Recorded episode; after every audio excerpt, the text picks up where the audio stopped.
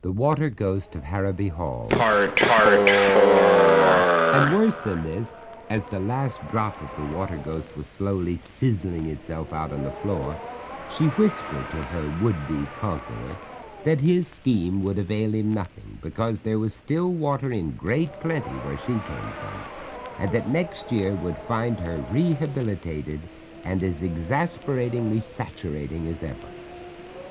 It was then that the natural action of the mind in going from one extreme to the other suggested to the ingenious heir of Harrowby the means by which the water ghost was ultimately conquered, and happiness once more came within the grasp of the house of Oglethorpe.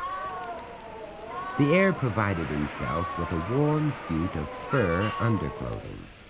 Donning this with the furry side in, he placed over it a rubber garment, tight-fitting, which he wore just as a woman wears a jersey. On top of this, he placed another set of underclothing, this suit made of wool, and over this was a second rubber garment like the first. Upon his head he placed a light and comfortable diving helmet, and so clad, on the following Christmas Eve, he awaited the coming of his tormentor. It was a bitterly cold night that brought to a close this 24th day of December. The air outside was still, but the temperature was below zero. Within, all was quiet. The servants of Harrowby Hall awaiting with beating hearts the outcome of their master's campaign against his supernatural visitor. The master himself was lying on a bed in the haunted bedroom, clad, as has already been indicated, and then the clock clanged out the hour of twelve. There was a sudden banging of doors. A blast of cold air swept through the halls.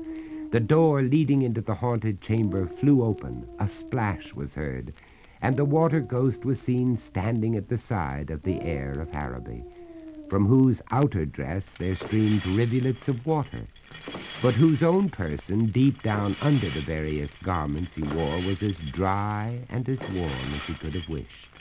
Ha! said the young master of Harrowby. I'm glad to see you. You are the most original man I've met, if that is true, returned the ghost. May I ask where did you get that hat? Certainly, madam, returned the master courteously. It is a little portable observatory I had made just for such emergencies as this. But tell me, is it true that you are doomed to follow me about for one mortal hour? To stand where I stand? To sit where I sit? That is my delectable fate, returned the lady. We'll go out on the lake, said the master, starting up. You can't get rid of me that way, returned the ghost. The water won't swallow me up. In fact, it will just add to my present bulk. Nevertheless, said the master firmly, we will go out on the lake. But, my dear sir, returned the ghost with a pale reluctance, it is fearfully cold out there. You will be frozen hard before you've been out ten minutes. Oh, no, I'll not, replied the master. I am very warmly dressed. Come. This last in a tone of command that made the ghost ripple. And they started. They had not gone far before the water ghost showed signs of distress. You walk too slowly, she said. I am nearly frozen.